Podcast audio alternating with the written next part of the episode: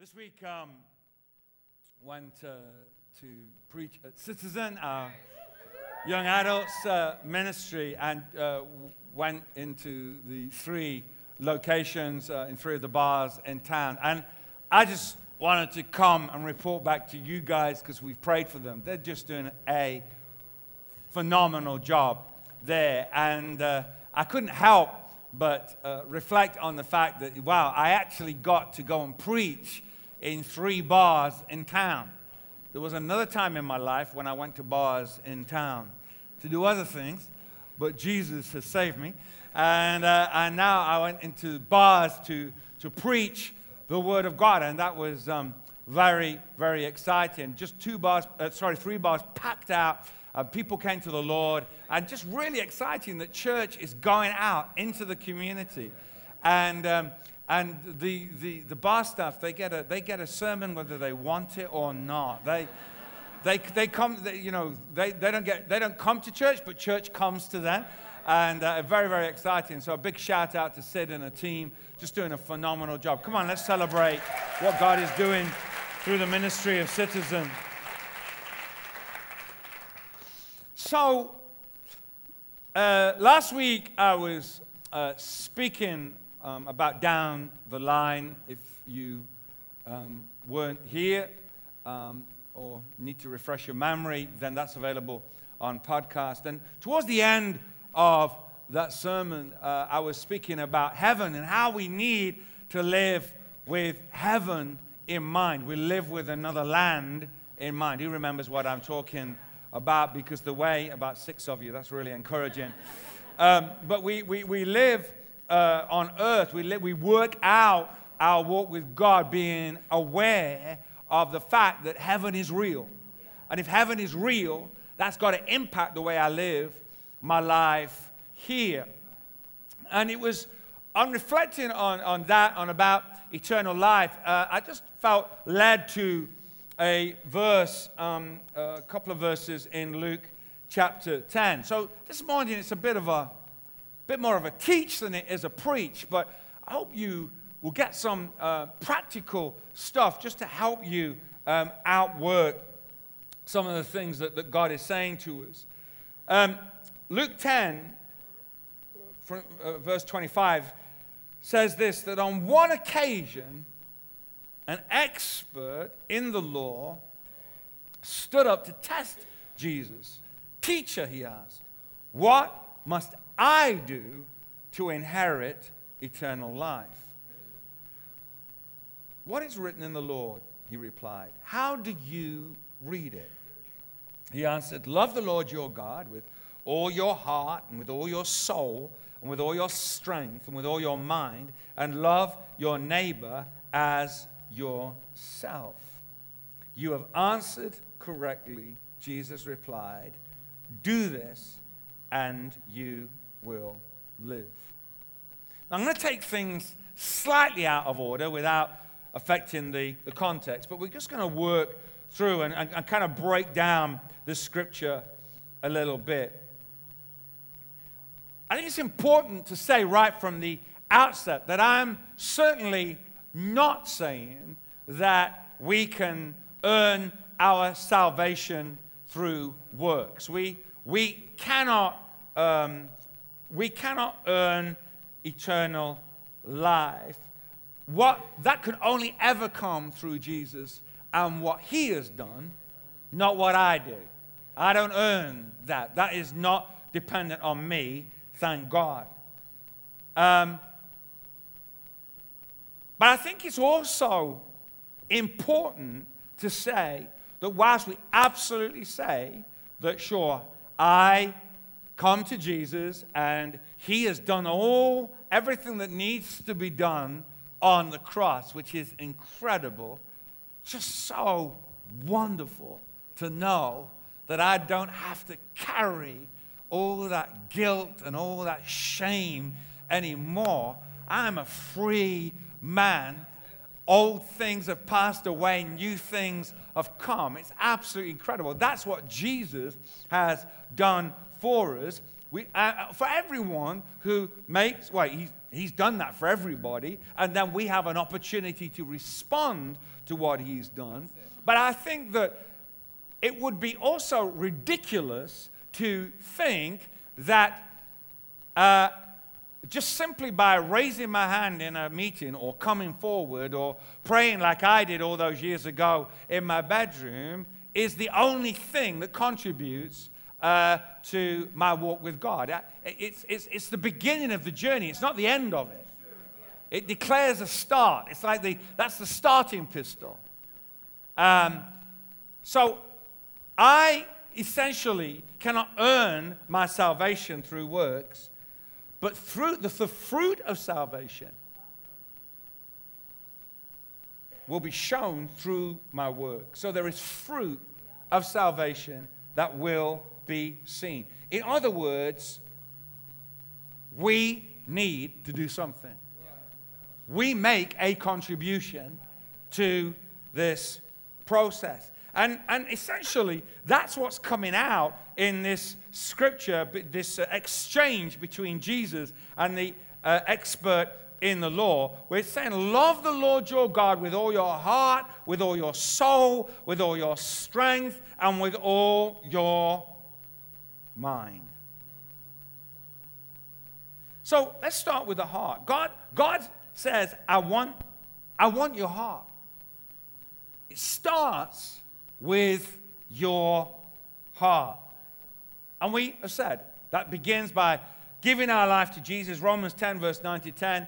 Because if you confess with your mouth that Jesus is Lord and believe, say believe, believe in your heart that God raised him from the dead, you will be saved. I want, I want to say, I just want to say something. There's a big difference between knowing and believing. I can know about something, but that doesn't necessarily mean I believe it. What unlocks the treasures of the gospel is that I must believe. What, what unlocks the treasures of knowing Jesus is I must believe. When I believe with my heart, for with the heart one believes and is justified, and with the mouth one confesses and is saved. Now, more than 30 years ago now, I gave my heart to Jesus. Like many of you have given your heart to Jesus. It's just that that heart that I gave to him was full of stuff. What do I mean by that? Well, someone, the lady, one of our neighbors just across the way from us, has unfortunately uh, died. She was an old lady, but she's, uh, she's passed away. And uh, she has left the house for her family, that she has given the house to her family. But the, the house is full of stuff. In order in order for that, they've got, to get, they've got to get rid of the stuff in order to take possession of the house. And that's what they've been doing. In, in, in, in other words, it's a bit like I came to Jesus, but my, I gave him my heart, but my heart was full of stuff that shouldn't be there, that I didn't need to be there, that he didn't want to be there. See, our heart is the nursery of our motives and our attitudes. It's the nursery of our motives and our attitudes. See, when God, when God wants me to love Him with all my heart, it must be understood that, that God is not just interested in what I do, He's interested in why I do it. Because it's, it's, it's not just what looks right on the outside, it's not just doing the right thing. God, you know, sometimes we have to start by just doing it, but our attitudes and our motives need to fall into line because God wants our heart to be right in the process. So let's take, a, for instance, something that's quite clear from the scripture. Let's think about giving for a moment. It's important we give, but God doesn't want us just to give. He wants us to give, but he just he wasn't, doesn't want us to just give because he says uh, in 2 Corinthians 9, each one must give as he has decided in his heart, not reluctantly or under compulsion, for God loves a cheerful giver. I mean, that's, that's clear. He's saying that, that, that we're, we're empowered to make a decision. God doesn't want us to give reluctantly or under compulsion. He wants us to give cheerfully. So that's God saying, hey guys, I want you to give, but how you give is also important to me. Are we awake here this morning? Are we alive? That's good. He's saying that about the motives and the attitudes of our heart are important to him. It's like even, it's like even how I um, give to God. I mean, we can give to God because we say, hey, God, you know, I believe, I believe you, I believe your word, and, uh, and I, I, I want to give to you because I believe that if I give, I'm going to get. I'm going to be blessed because you promised me I'm going to be blessed. And, and sure, you know, that's a way of giving, and you can even, you can, uh, even um, underline that from, from Scripture. But I, I don't know whether that's the highest. I mean, at the end of the day, I, I, can, I should give to God not because of what I'm, gonna, because of what I'm going to get. He's already blessed me. He's already, I mean, I, I want to give surely out of a place of joy, out of a place of thanksgiving. That's what Tando was helping us to understand as we, as we gave there. That, that however we give, sure, God will bless us, but we come and we give because God has already done so much for us. I mean, the fact I've got a job is because of the blessing of God. The fact that I've got money coming into me at all is because of the blessing of God. So, you know, it's, look at it this way. Let's even take it away from church and God. Let's take it for one another. You know, it's, it's one thing for me to give a gift to you because I want to bless you, because I want to I, I, I want to celebrate you, or I want to celebrate something that you're celebrating. But if I'm giving you a gift because I want something out of you, or I want you to like me, or I want you to do something good for me, or I invite you out for dinner because I want to bless you, but I'm waiting to hear from you now when you're going to take me out. You know? It's like that's, that's to do with the attitude and the motives of my heart. On the surface, I'm giving. But it's not just that I'm giving, it's how and why I am giving. God is concerned about why I'm doing it, not just what I'm doing. Because God is concerned about the heart. The Bible says that man looks at the outward appearance, but God looks at the heart, the attitudes and the motives of our heart. You see, the reality is that man does look at the outward appearance, and I'm not even taking that as a negative. I think that's something that we can work with as long as we don't get seduced by the outer appearance. We've got to understand it has a proper place. That we live in a world that is concerned, overly concerned, p- potentially, with everything to do with image. It's about presenting the right image. It's about what looks like, what it looks like on the outside.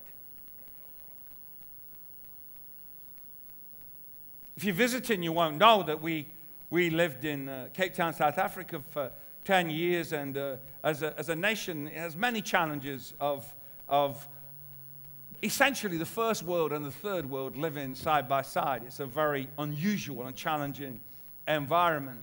But I remember speaking to a shopkeeper in a, in a quite exclusive mall uh, there in, in, in, Claremont, Cape Town.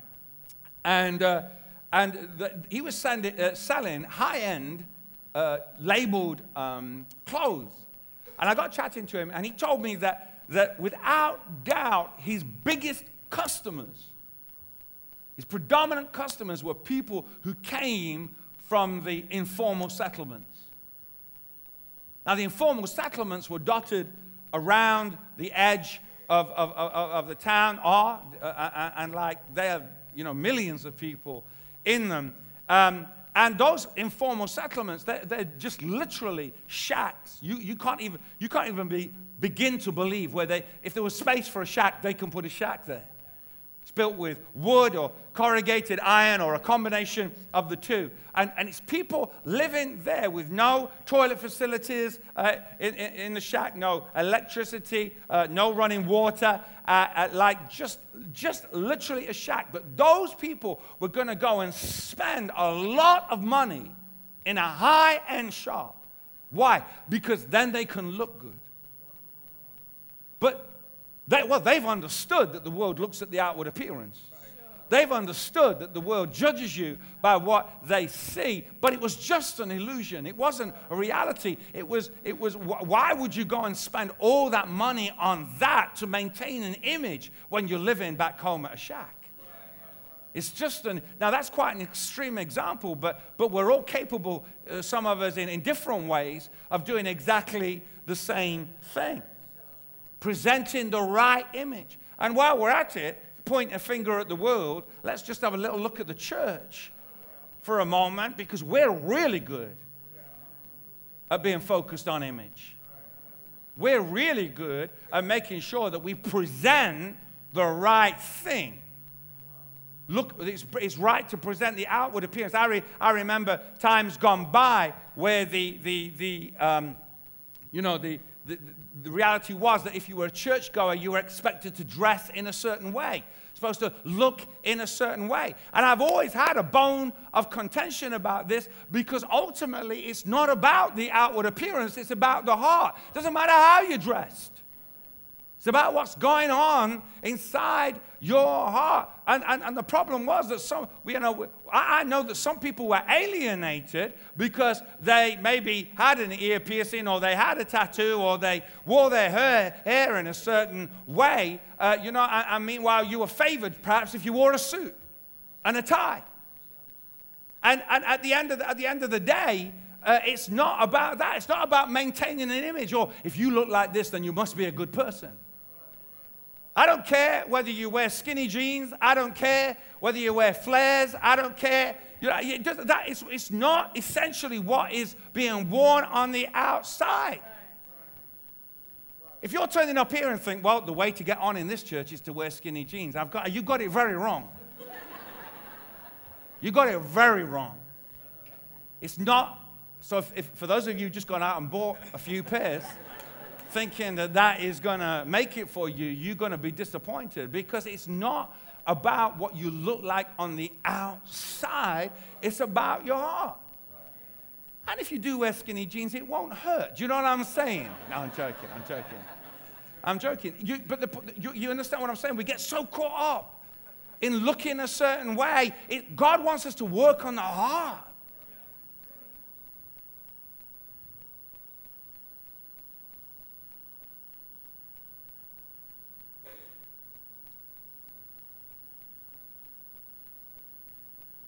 Man looks at the outward appearance, but God looks at the heart. If you came to my house right now, uh, I might show you around, or depending, you know, uh, you know, if you if you asked or whatever. Uh, but there's a place I wouldn't take you, and that's into my garage right now because my garage is a bit of a sham at the moment. It's got stuff everywhere. It looks a mess. It doesn't reflect me. I've got stuff in it that shouldn't be there. I've got stuff I need to get rid of. It's just a bit of a mess. It's just gradually, gradually got out of shape. Is there potential that we have rooms in our heart that we don't want Jesus to come into? Because there's stuff there that shouldn't be there. There's junk that is built up over a period of time, and it's made it a bit of a no go area. Because I want to say that if we're going to love God with all our heart, there's no no go areas for Jesus. He has full access, He can go wherever He wants to go.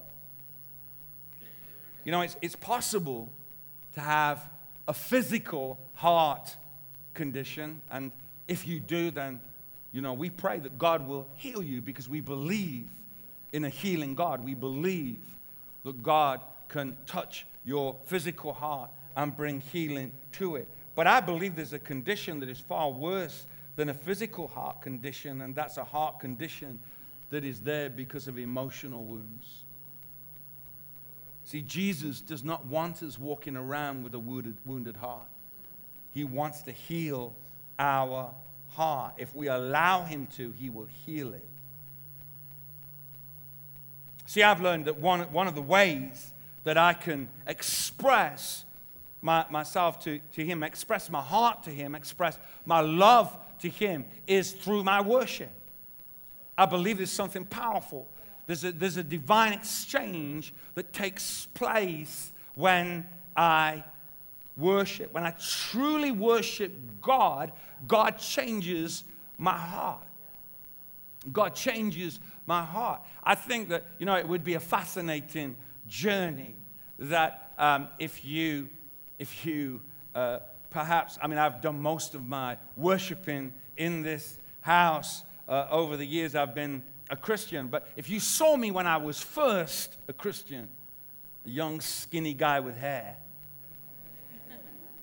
but like you, you, you, wouldn't recognize me. I was just so rigid. I just used to stand like this. I used to be so totally aware of what people were thinking of me. And I was so focused on myself.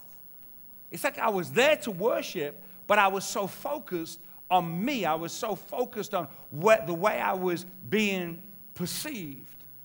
And I've had to learn, I've had to learn over the years how to worship. I've had to learn how to engage with the Spirit of God and, and to open my heart and my mind. And you know what? Let me tell you something. I still have to work at it.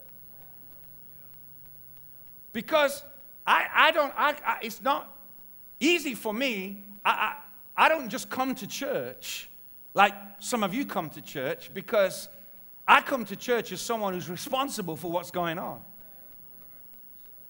So I can be, I, I, I, can find it very difficult. I know, I know that uh, some of you might be shocked because you think, oh, you know what? I'm just, you know, such a man of God and so holy. I'm never going to think like this. But you know what? I can be stood at the front and I can be thinking, why are they doing that? Why is that not on? Why is that off? Why are they stood there? Why are they stood there? Why? Oh, oh, they're in church. I haven't seen them in a while. Oh, that reminds me, I haven't seen so and so in a while. And like all that stuff can be going around in my head while I'm stood there like that. No, I know you guys, you're way too holy, so this is going to be a bit of a shock to you, and I know that, that you would never have that going on. But you know, for me, so like there is sometimes I've got to take charge of me. I've got to take charge of me because I'm here to worship. I've got to, I've got to, you know, sometimes I just have to close my eyes and I say, Lord, just help me deal with that. But God, I'm, I'm here to worship you, and I have to realign myself and focus again. And sometimes I have to work at it. Sometimes that is, that is like, you know, never mind just what I'm seeing, but sometimes I'm carrying circumstances. I brought stuff to the meeting with me. It's not just about what's going on in the meeting. I brought burdens, I brought complaints, I brought issues with me to the meeting. And, and, and sometimes I've just got to praise my way through. I've got to worship my way through. I've got to, I've got to, I've, I've, I've, I've got to keep going through the motions of worship and praise until my spirit falls into line because my external victory will rely upon my internal victory. I've got to overcome first in my spirit, and then I will see things overcome in the physical realm. It's a very important thing to learn to worship because as I worship, I engage with God and I change.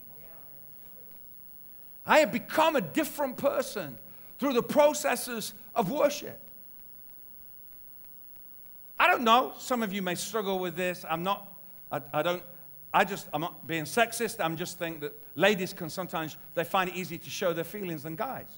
Not all the time, but, but much of the time. I think in that regard, sometimes the ladies can find it easier to engage in worship than guys do because they are used to that. They are much, they have a more natural propensity to, to, to do that. Not always, but quite a lot. Want to say, I think it's a powerful thing when men, men learn to worship. It's a powerful thing when you get men together and they will truly worship. That's not minimizing what happens together or when the women worship. That's a powerful thing too. But when men learn to break through and to worship God, it is a very powerful thing. And maybe that's why the enemy works so hard at stopping us getting to that place. Because it's not only a powerful thing for us personally, but it's a powerful thing in the spiritual realm. So we've got to learn to love God with all our heart. We've got to learn to love God with all our soul. God says, I, I, don't want just, I don't just want your heart, I want your soul. It's quite, it's quite specific. It's quite difficult because these things do impact one another. But he's saying, I want you to love me with all your soul. I want to engage with your emotions.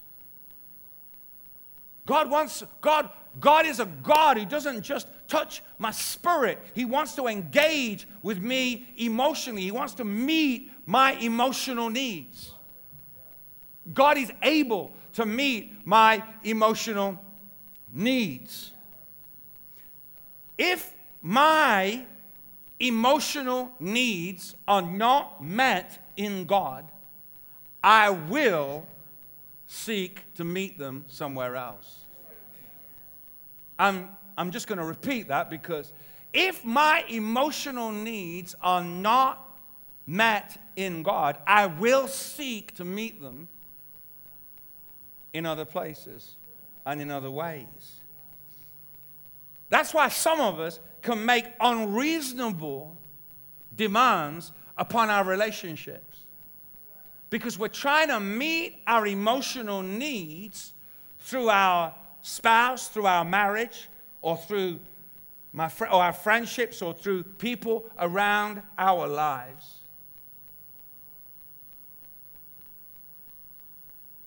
If you're single here today and think that being married is going to solve all your problems, I just want to give you a gentle heads up. that whilst indeed it will solve some problems, it will also introduce some areas of problem that you're not presently experiencing. No person, no person can meet all your emotional needs. I've been married to this beautiful woman on the front row for more than 30 years. But the reason this works is because we put Jesus first. Individually, we put Jesus first.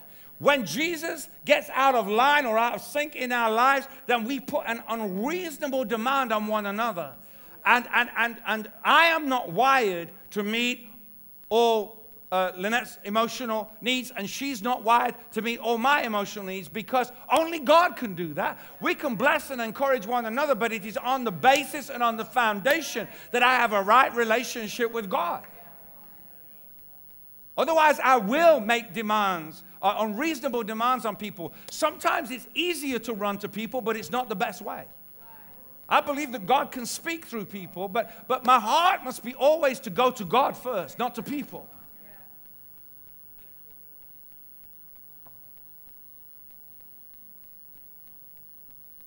We will seek. You see, our, our, our, emotional needs are so powerful if we don't find a place of, of dealing with them in God. It's like, it's like, like, right, like food. Food is good.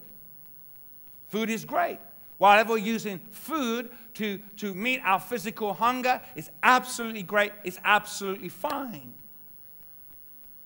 But the moment I'm using food to, to meet an emotional need, that is, that is something that I could never fill.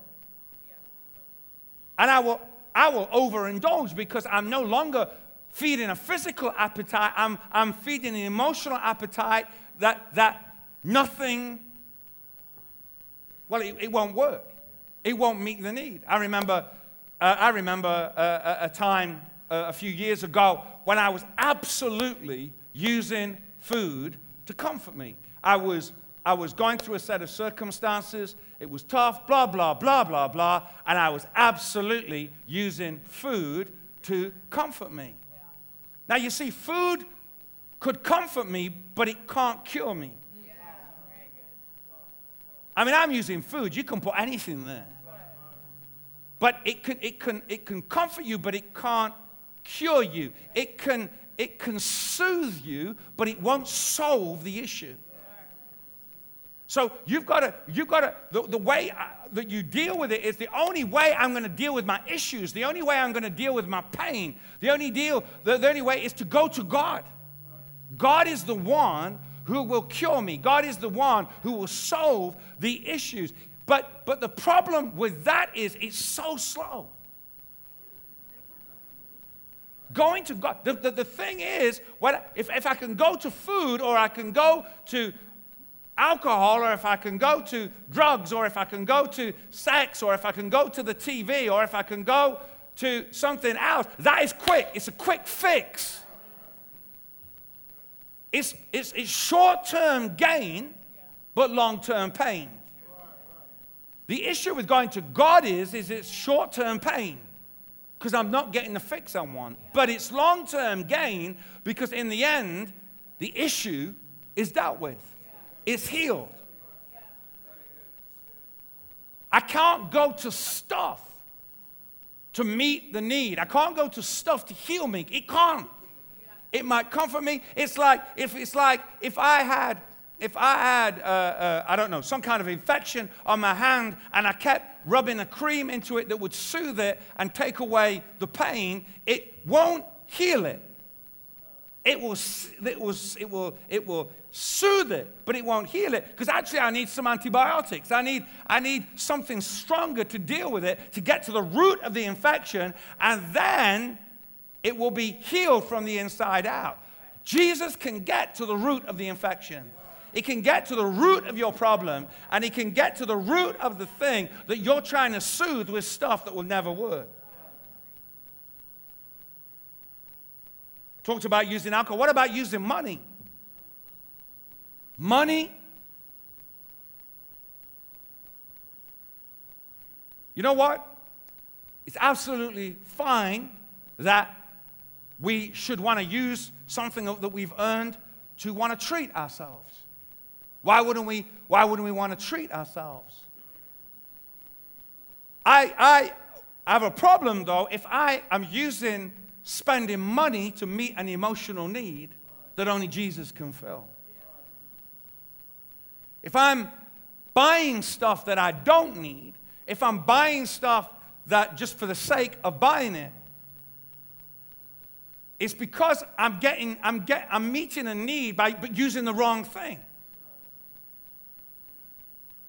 If I've got stuff hanging on, in the wardrobe that I've never worn, and they've still got the price tag on, so I just keep looking at me like I'm not talking to you. It's fine. then there's some, I'm, I'm, I'm getting, I'm buying stuff that is, that is me. It's the rush. I'm, get, I'm going for the rush, but that will never meet the need, the God. The God will meet. Do you hear what I'm saying?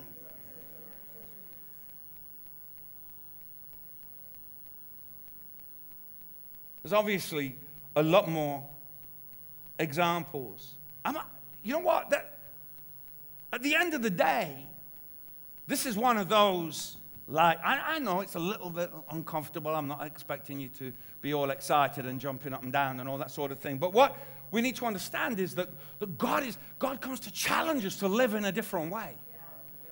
He wants to deal with our lives from the inside out. In fact, he, he said, firstly, in, in 2 Timothy 3, he said, firstly, all scripture is God breathed. All scripture is God breathed and is useful for teaching, rebuking, correcting, and training in righteousness. When we come around the Word of God, it's not always going to make us feel good. It's not just about getting messages that are like, yeah, yeah, you can do it. Come to Jesus. He'll change your life, change the world, change everything. Yeah, come on, we love it. Give me those kind of messages. It's not just about that. The, uh, the Word of God comes to, it comes to teach and rebuke. Why are you doing that? Don't touch that area. Don't, don't go in that room. It, the Word of God helps us clear out the garages of our life, tidy them up, sort them out, so that we can love God with all our heart and with all our soul. Goes on to talk about, um, and this is the bit where I just take it a little bit out of order, but bear with me, uh, you'll understand why. Talks about my heart, my soul, my mind. It's like He's got us. If, it, if you can get our heart and our soul and our mind, He's got us. What, what do I think about? What do I reflect upon? What do I meditate upon? What do I dwell on most of the time? Think about that. What do you find yourself thinking about most of the time? Because God doesn't just want your heart, He doesn't just want your soul, He wants your mind. He wants to be part of what you're thinking about. It's the way, it's a way to live. Romans 12, 2 says, Do not be conformed to this world, but be transformed by the renewal of your mind. Be transformed by the renewal of your mind. The word transformed in the original Greek means metamorpho, from which we get the word metamorphosis.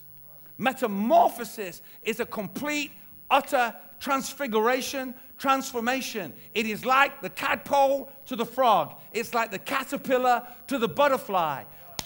Walking with Jesus means that my mind should be being transformed. That means that if I have known Jesus for a little while or a long while, and I don't think that much differently to how I did when I first received Him, there has been a breakdown. Because my walking with Him means that my thinking must change. I must think differently. You know, when I, when I first came to Jesus, my, my life was ruled by fear. Oh, you, you wouldn't have necessarily known that. I was really good at putting a different front on to that. I wasn't timid in that I just sat back and shy, but the truth is, behind the scenes, backstage, I was ruled by fear. I was ruled by fear of rejection. I was paralyzed with approval addiction. I was addicted to people's approval. I needed everything that I did was molded around. I was I would have conversations where I would moderate and uh, I was um, you know so sensitive, overly sensitive to people that I would, I would alter what I was saying according to what I thought the person wanted to hear. So I was no longer being me. I lost me. I was so busy trying to be the, the, the, the me I thought you wanted me to be. Jesus helped me to deal with that. I don't live like that anymore. I don't think like that anymore. Why? Because my mind has been transformed. I'm not trying to think differently, I do think differently. I'm not saying I don't care what people think. I think that's a natural thing to care what people think. But what I'm saying is, I'm not held captive by it. I'm not paralyzed by it. You know? It's nice if you like me, but it's not going to kill me if you don't. You know what I mean? It's like, I'm not, I'm not controlled by that anymore. Being transformed. Thank God. Thank God. Because let me tell you, that stuff used to seriously affect me, even in the way I led meetings, even in the way that I preached. I remember, I remember, and some of you won't even know what I'm talking about, you, but maybe five or six of you will, but I remember way back um, in the early 90s when I was leading meetings and I went and uh, I was about to lead a meeting in the Albert Hall. And I went, uh, the, if, you, if you look at the platform at the Albert Hall, there's two sets of stairs that run, run down the, each side of the platform from the upper level. And I went to sit on the steps on the, on the, the right hand side of the platform. And I was sat there saying, God, take this away. Take this away. I don't want to do this. I can't do it. I can't do it. I can't do it. I can't do it. Take it away, Lord. It's not me. This is not me. Sat there praying. Thank God. He, you know, who's glad that God doesn't always answer your prayers? You know, because uh, why? Because I was being ruled by something that wasn't me. I, this is me. The enemy was using stuff to stop me getting to where I should be.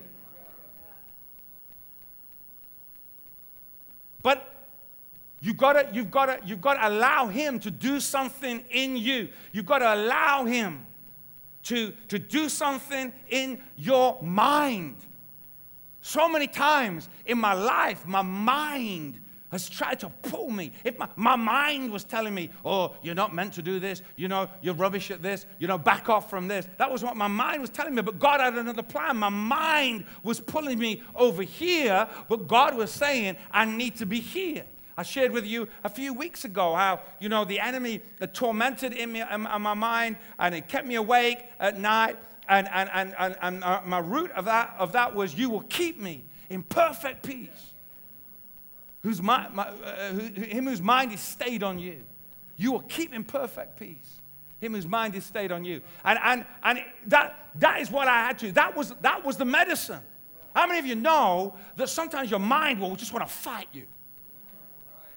It's like, I know I should, I know I should think in a different way, but my mind is like, no, I'm not I'm not gonna, I'm not to think in that way. I'm to think out the way I've always thought. I'm to think in the way your mum thought and the way your dad thought. And I'm to think in the way your grandparents thought. And you people have always thought like this. Come and take you on. That's the facts. How many of you know there's a difference between facts and truth?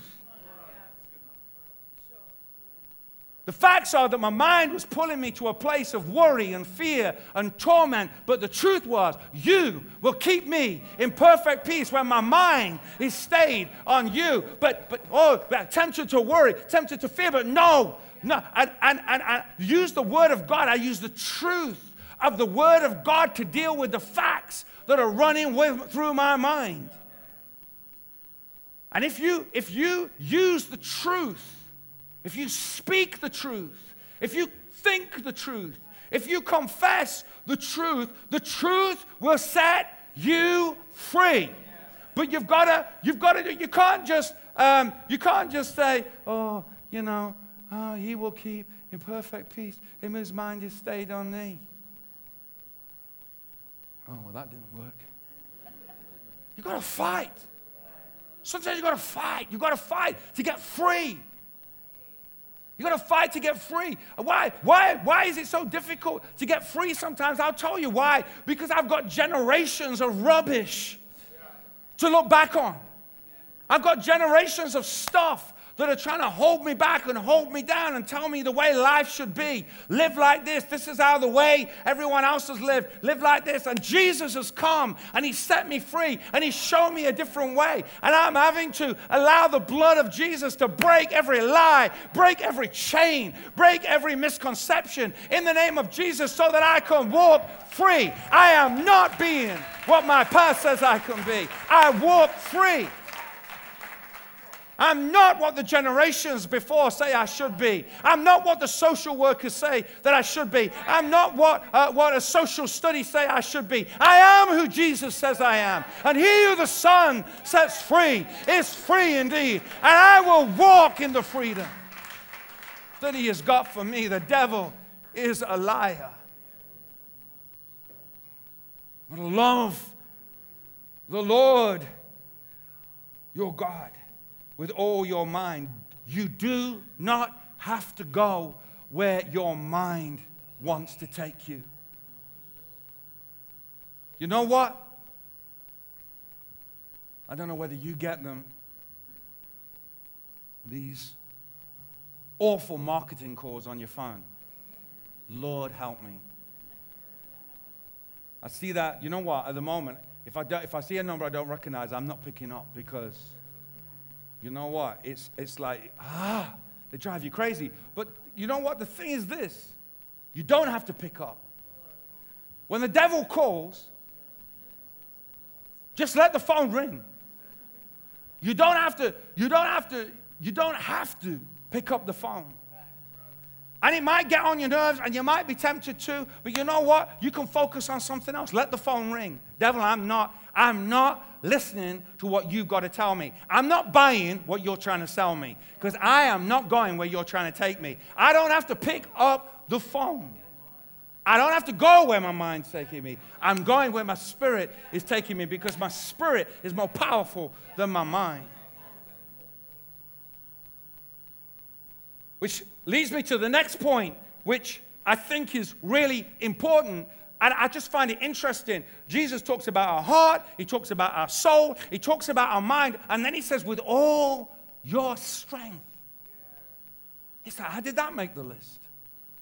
How did strength make the list? I'll tell you why it made the list, because you're going to need it. Because if you're going to love the God, your Lord your God with all your heart, with all your soul, and with all your mind, it's going to take strength. It's going to take energy. It's going to take effort. If you're going to worship God, it's to, you're going to have to fight for it. You're not just going to have to sit there and, oh, just Jesus, let it all happen to me. Oh, no. You've got to rise so you've got to fight for it. No. I am not going to church. I refuse to walk in these doors and leave being unaffected. I refuse to walk in these doors and leave unchanged, unimpacted by the, the power of God. I'm going to the house of God, therefore, I'm, if the presence of God is there, I must receive something good. I will be more blessed. I will be changed. He says, oh, it's not just some of your strength, it's all your strength. Oh, it's going to take all your energy. It's going to take all your effort to be the person that God wants you to be. Paul, writing to Timothy, said it this way It says, If you point these things out to the brothers and sisters, you will be a good minister of Christ Jesus, nourished on the truths of the faith and of the good teaching that you have followed. Have nothing to do with godless myths and old wives' tales. Rather, train yourself to be godly. See that? Rather, train yourself to be godly. It says, For physical training is of some value, but godliness has value for all things. Train yourself to be godly. It says, Physical training has some value. You know, if we're more bothered about going to the gym than we are the training ourselves to be godly, there's something wrong. Our priorities are out of whack because we need to train, train ourselves to be godly. Train ourselves. Train ourselves. Yeah, it takes effort, it takes work. You know what? I don't know. You might think I'm crazy, but I was, I was, I was thinking, I didn't get a chance to share this in the first service, but I was thinking, you know, I, I just had this picture when you talked about training yourself. I, I, you know, like, I love I'm not, you, as you know, I'm not the biggest sportsman in the world, but if there's one thing I love, I love watching athletics. It's my favorite thing. I love watching athletics, love watching 100 meters. Uh, and, um, you know, the thing, the thing is, you see those guys at the beginning of the 100 meters. You know what? They're, they're not chatting to anyone. They're not chatting, they're not having a conversation, they're not saying, What are you doing after the race? I was thinking we could go out for coffee or something like that. They're not doing that. They are like in the zone.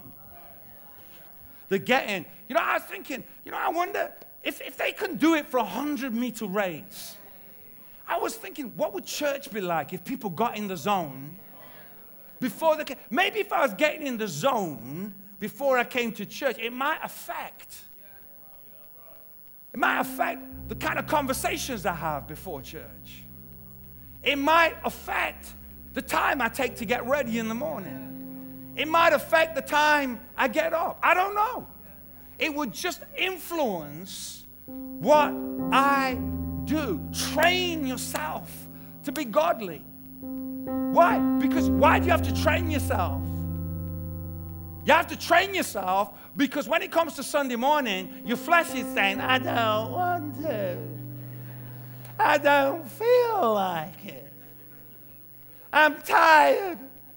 I've worked hard all week. I just wanted one lie-in. That's all, just one lie-in. The flesh is screaming out because the flesh wants to take you somewhere where God doesn't want to take you.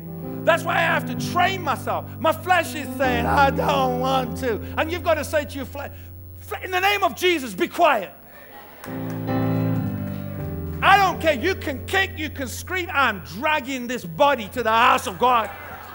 I can, if I just get there, if I can just get there, if I can just get into the presence of God, I know I'm going to feel better about it.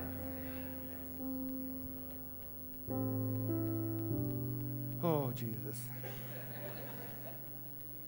You know, I put down here, I said, you know, there's a world of difference between Christianity and churchianity. Churchianity is I go to church, one that meets my needs. Oh, I've got friends and I've got community. We have a sing and we have a lovely motivational talk.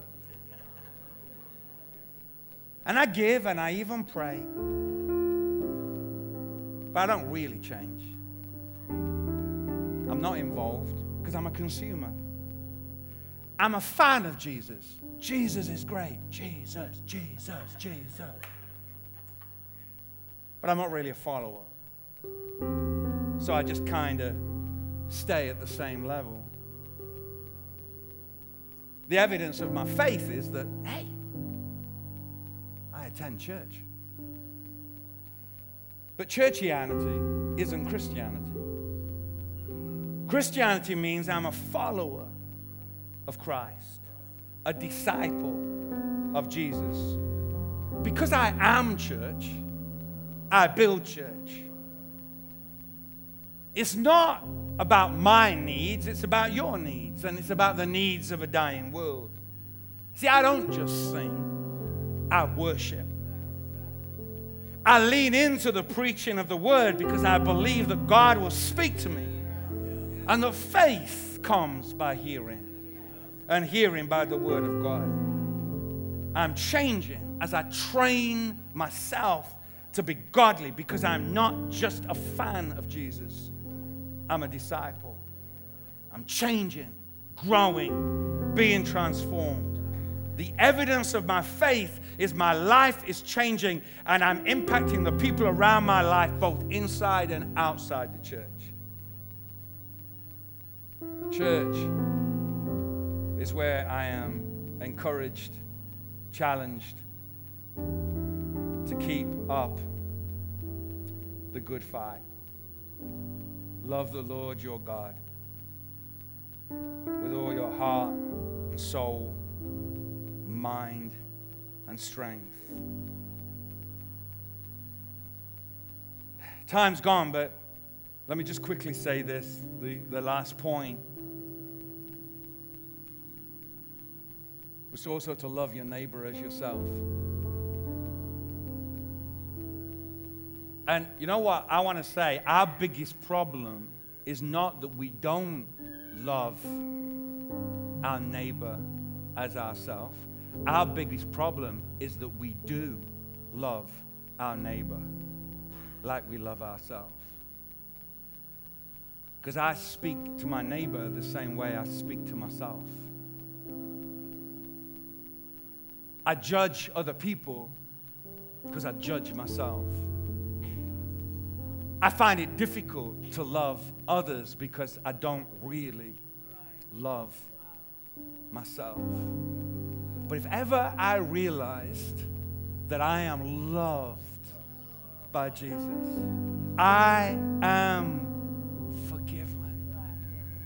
When I really know that I can forgive you, because I know I've been forgiven. I know I'm loved. I can accept you because Jesus has helped me accept myself.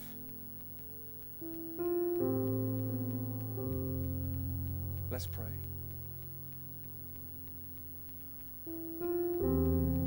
If you're here today and you do not know Jesus Christ as your Lord and Savior, I dare to say to you that you are not living the kind of life that you could live.